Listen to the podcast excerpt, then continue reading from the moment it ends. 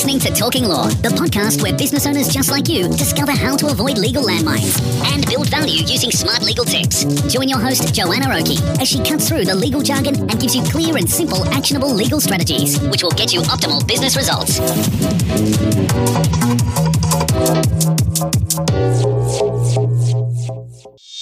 Hi, it's Joanna Oakey here, and welcome back to Talking Law, a podcast proudly brought to you by our commercial legal practice, Aspect Legal. Now, today we have on the show the amazing and fabulous Claire Bibby from our very own Aspect Legal to talk today all about shitty shareholders agreements. What not to do. Claire, on board. Oh dear, I'm not sure about using the word shitty in the title, but let's go for it. Let's see where it lands.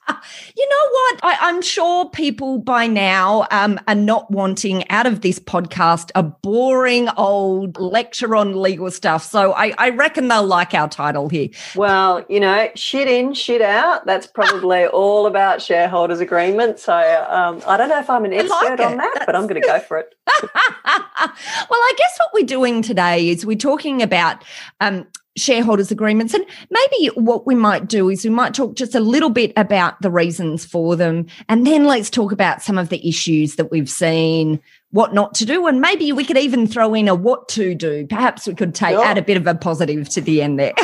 Always. let's start with why have a shareholders agreement in the first place? What yep. what are the issues that we're trying to avoid? And what can happen if we don't have one in place Sure. Shareholders agreements are like the Bible of buying into an unlisted company. So, buying into a listed company, you don't have a shareholders agreement. Buying into an unlisted company, you do have a shareholders agreement because it regulates the relationship. Think of it like a prenuptial, which most people don't have unless they're extremely rich.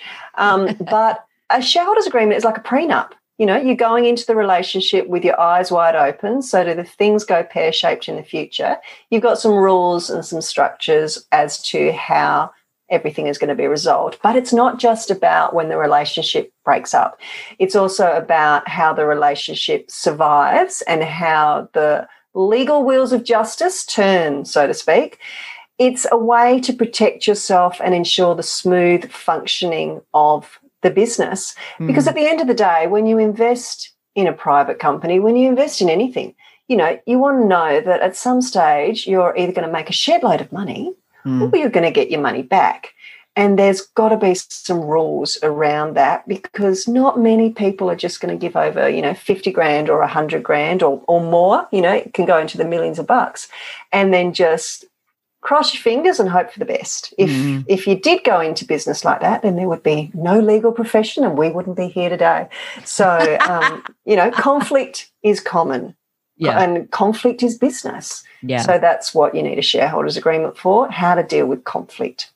Yeah, and I find fascinating, constantly fascinating, the number of businesses that we deal with that don't have shareholders oh, agreements. yeah, yeah. Yeah. Um, and and quite often that becomes apparent because they you know come to us as new clients and say you know there's an issue or they want to exit or one of the other parties want to exit and of course the first thing we say is can we have a look at the shareholders yep. agreement and there's just not one there. Oh man, yeah. I was talking to a new client the other day and was saying, you know, have you got this? Have you got that? No, no, yes, and then he just kept changing his mind. And I thought, oh, you poor fella. He just didn't know what he had. Yeah. Because he had set the business up himself. And yeah. that's so common because when people are setting up businesses, as opposed to a company that's already well established and setting up a new business, you know, when you're a newbie, so to speak, the pennies are so, so important. I mean, they're mm. important all the time, but especially so when it's a new business and you want to do things yourself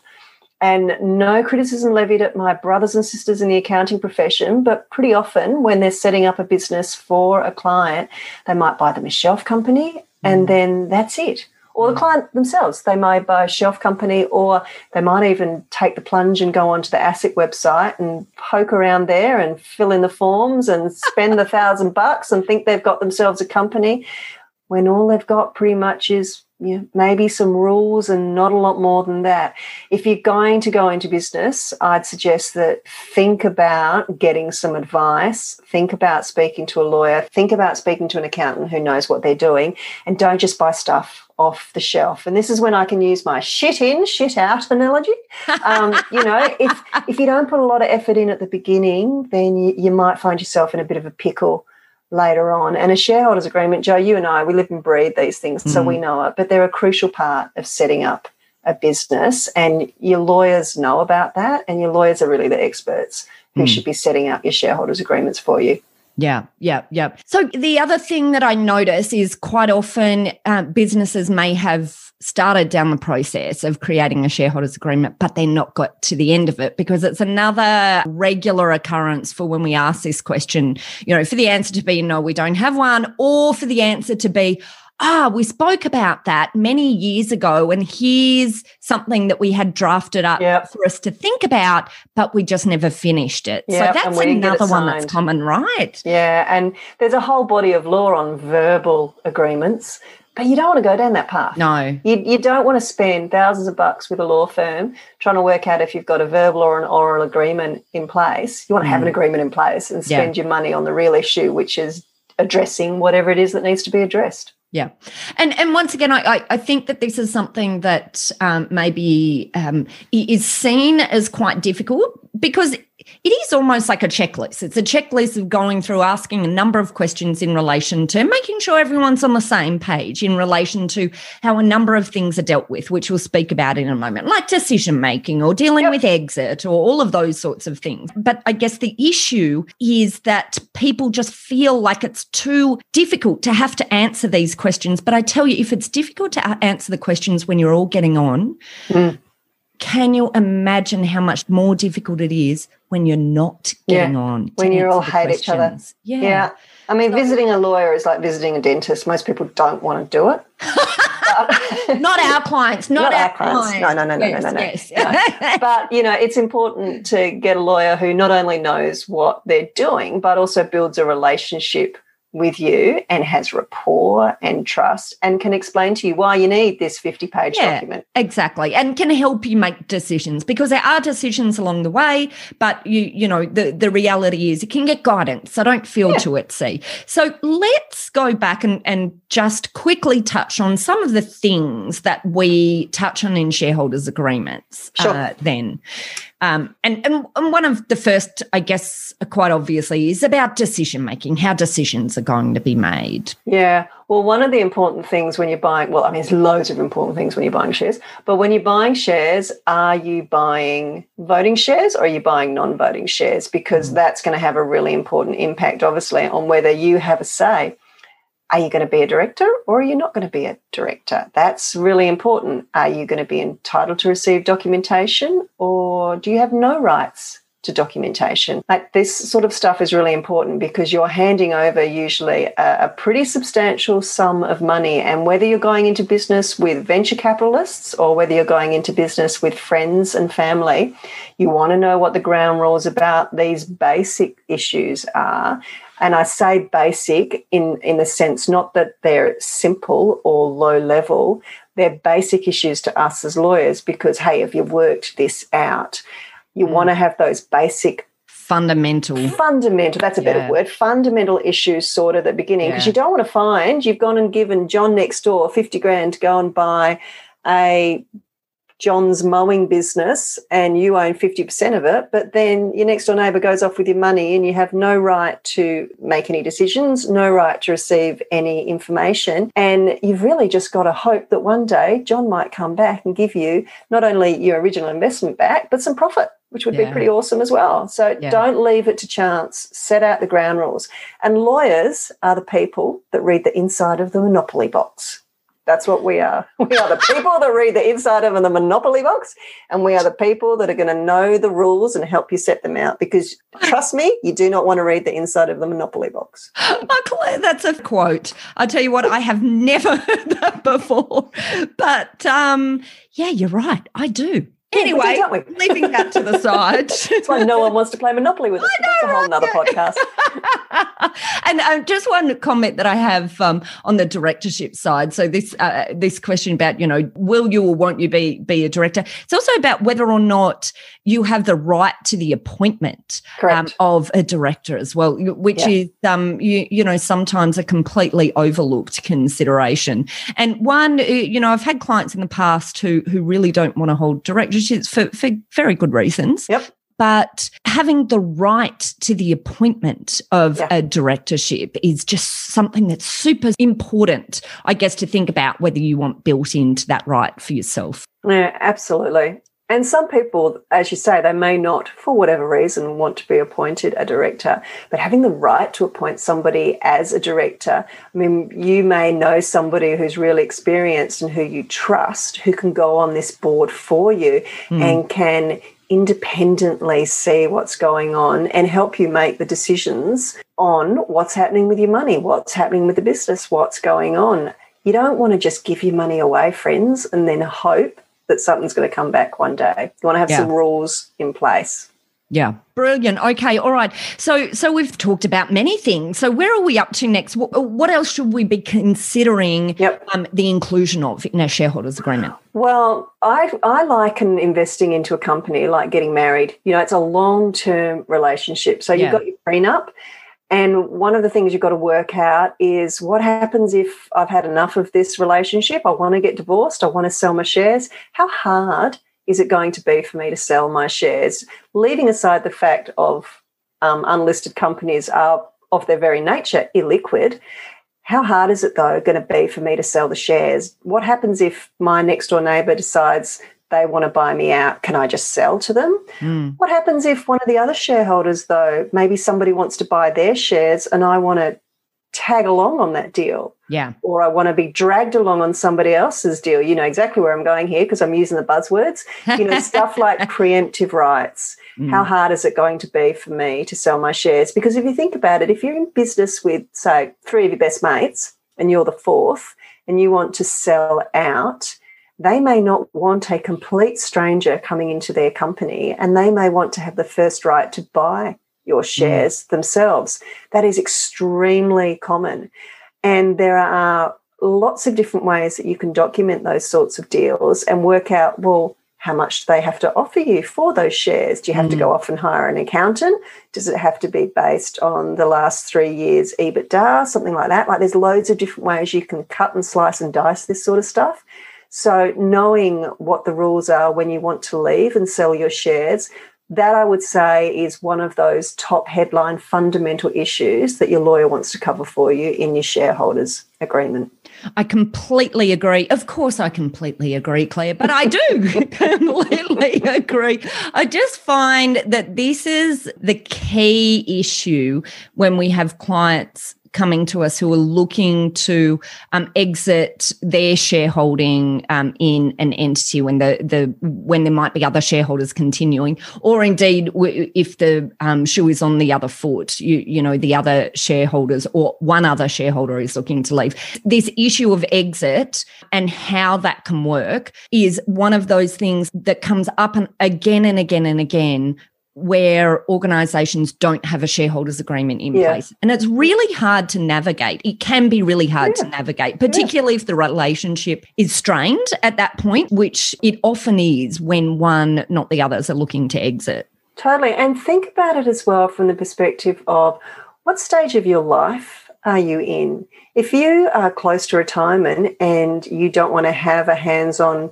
role, or you're really going to need some cash quickly um, in the next few years because you want to invest it, then you want to make sure that you can actually get out of the company and get out at a reasonable amount. You know, you don't want to have mm. invested a hundred thousand and then find you can only get twenty bucks back. I mean, that, yeah. that's a very unrealistic example, but it, it emphasizes. Well, I mean, it's no, it certainly happened. Yeah, but you know, re, you know, we also one thing, well, two things that we can always be sure of in life are death and taxes as mm. they say. Mm. And what happens if you are to pass away and your spouse is left with these shares and they need to sell them?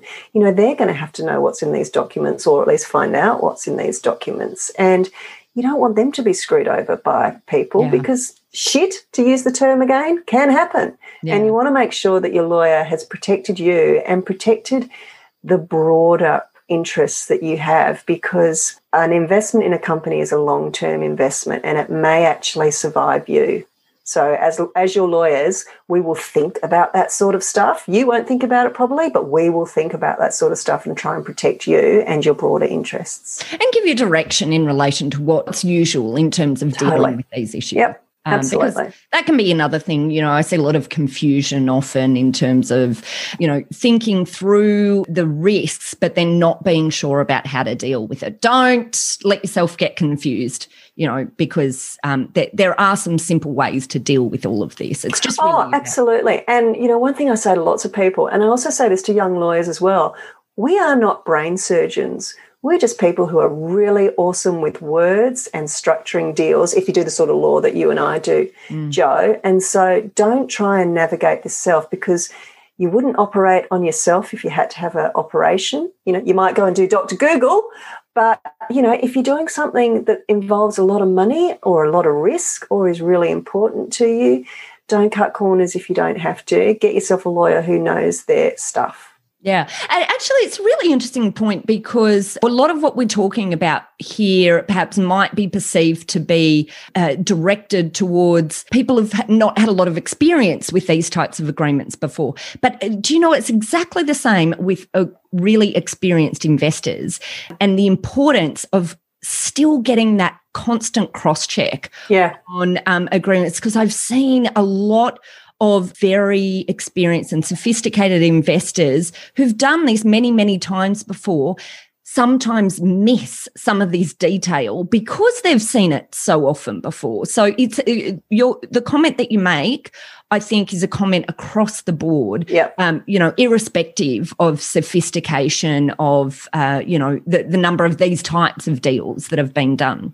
Yeah, absolutely. And, uh, you know, imagine it from an, another context as well is say you invested in a company because of the entrepreneur who's in the CEO ship. What if they pass away? What if they sell their shares? Yeah, what yeah. if somebody else moves into that seat? You're not thinking about this sort of stuff, but might you want to possibly get out if it's not still the person who you invested your money in? Because quite often you are investing in the personality. What if they're mm-hmm. not there anymore? You know, mm-hmm. you may want to get out and mm. you you want to know at that point in time that you've got a really clear exit mechanism that is not only clear but is fair and that's what we do we create those fair clear mechanisms for you Brilliant. Okay, wonderful.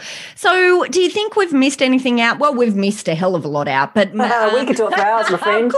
We? Couldn't we? I mean, shareholders' agreements are one of those things that are of such critical importance that, not being funny, we could actually talk probably for hours mm. about it. but yeah. I'm sure you, the listener, don't want to sit there listening to us for hours. Or maybe you do, and if you do, let us know, and we'll uh, we'll do another few podcasts in the area. But just before we leave I guess what what are are there any sort of high uh, level other areas that that we haven't really touched on yet? Do you think?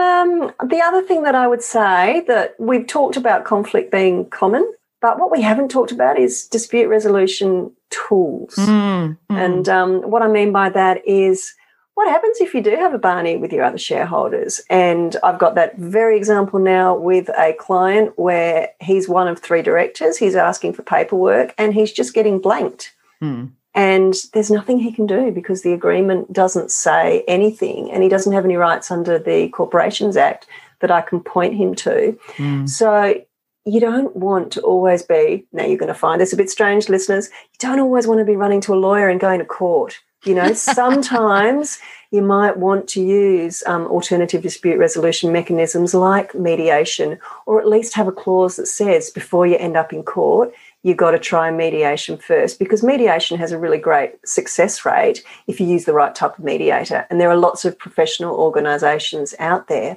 And when we recommend dispute resolution clauses to our clients, we know about all of this sort of stuff. Mm. So we'll actually say to you in, in the majority of cases, you don't want to run to court, first of all. You want to try and explore other ways to settle not only from a cost perspective, but also from a time perspective and a reputation perspective. Because at the end of the day, if you've got two lawyers facing each other at 30 paces, the chance of your relationship still being intact at the end is pretty limited. Yeah. And we don't want to do that to our clients. We want to try and keep things as amicable as possible for them. But, you know, accept that sometimes things aren't going to go really well. But at least let us give you those sorts of clauses so that you've got a chance of still keeping this relationship together if that's what you want. We'll yeah. give you options. Yeah, that is such a good point. That is such a good point. And and I guess it helps, you know, and, and, perhaps that will help us have the point of rounding out the conversation here that um, shareholders agreements are giving you the opportunity to set the parameters of this relationship um, yeah. that you're embarking on together or may have embarked on you know 10 or 20 years ago if you're coming to this a little bit late. But it's never too late to put it in never, place. Never you know if you've not got it in place and you've got an existing organization with other shareholders at the moment and you haven't got one in place or you can't remember where it is and you can't find it because that's also highly unuseful, you know, even if you think you signed one one day, but no one can actually find it, which happens it's super important that there's that fabulous saying, Claire. Hopefully, you'll know it that, you know, right at the beginning of the business was the perfect time, but the second perfect time is right now to do all of these things. You know? I didn't know that one, but I'm going to keep that one. It's good uh, one. So it's, uh, I think I've adapted some sort of, uh, you know, monk's saying about life more. But anyway, whatever, you know, very true for legal documents. But you had a nice disclaimer there that you added. I like that. Very good. Tick of approval. but um, so you've not got it in place, it well, hopefully isn't too late. One of those things that uh, you know we we recommend to our clients to undertake regular, you know, and at least annual reviews of their organisation where they think about the adequacy of the legal framework and foundations that they have in place for where their business is at the moment. And one of those is checking on your shareholders agreements or any of the other agreements that govern your relationship in relation to structure and your relationship with your your other uh, partners in a business make sure it's in place number one and if it's not in place get it there but also review it you know mm. Um, mm. because things can change and i think it's really important that you know you don't have to go through it word for word but i think it's really important just to have a brief review of this every now and again at specific you know points in time to make sure it continues to represent the business as it is now. Totally. Absolutely agree with that. Great. Okay. Do you have any other rounding out thoughts there, Claire? Look, it's not a mandatory doc, Joe. Um, what I mean by that is you don't have to have a shareholders agreement. It's just like when you get married, you don't have to have a prenup. But we're here to help. It, look, from our point of view, they're very important documents. We'd rather sort stuff out for you early yeah. than later on down the track when your relationship has gone pear shaped. We can try and fix it for you when it's gone pear shaped, but it's better if we can get in early, as you say, when everybody likes each other. But again, it's got to be a quality document yeah. because you want to make sure that your rights are protected. And it doesn't have to be a 50 page document. I made that comment earlier. Um, they usually do go for about 30 or 40 pages, I have to say. It doesn't have to be really, really complicated, but it does need to deal with the fundamental issues. And we can help you and advise you on those fundamental issues. That's the sort of stuff we love doing. And we also love reading the inside of a Monopoly box. Claire, what a fabulous way to leave this. We might have to throw in a few uh, pictures of Monopoly boxes there. Awesome. Our listeners. Very good. Bags, uh, Bags Banker. I love being banker when I play Monopoly. I love it. Oh, Claire, thank you so much for joining us on the podcast. Pleasure. Today. And that's it for this episode of Talking Law, where we talked all about shareholders agreements. Now, if you'd like more information about this topic, head over to our website at www.talkinglaw.com.au, where you will be able to download a transcript of this episode if you're the kind of person who likes to read these transcripts in finer detail. There, you'll also be able to find details of how to contact Claire and our other legal eagles at Aspect Legal if you or your clients would like to discuss any aspects of shareholders' agreements. And that's it. If you enjoyed what you heard today, then please pop over to iTunes and leave us a review. And of course, don't forget to hit subscribe subscribe on your podcast player so we can be delivered to your phone each time we release. Thanks again for listening in. You've been listening to Joanna Oakey and Talking Law, a podcast proudly brought to you by our commercial legal practice, Aspect Legal. See you next time. Thanks for listening to Talking Law. Tune in next time for more smart legal tips and tricks to keep you clear of those legal landmines. If you want to get a download of today's show notes, head over to talkinglaw.com.au. Information in this podcast is general in nature, not legal advice. If you want advice for your business, visit talkinglaw.com.au.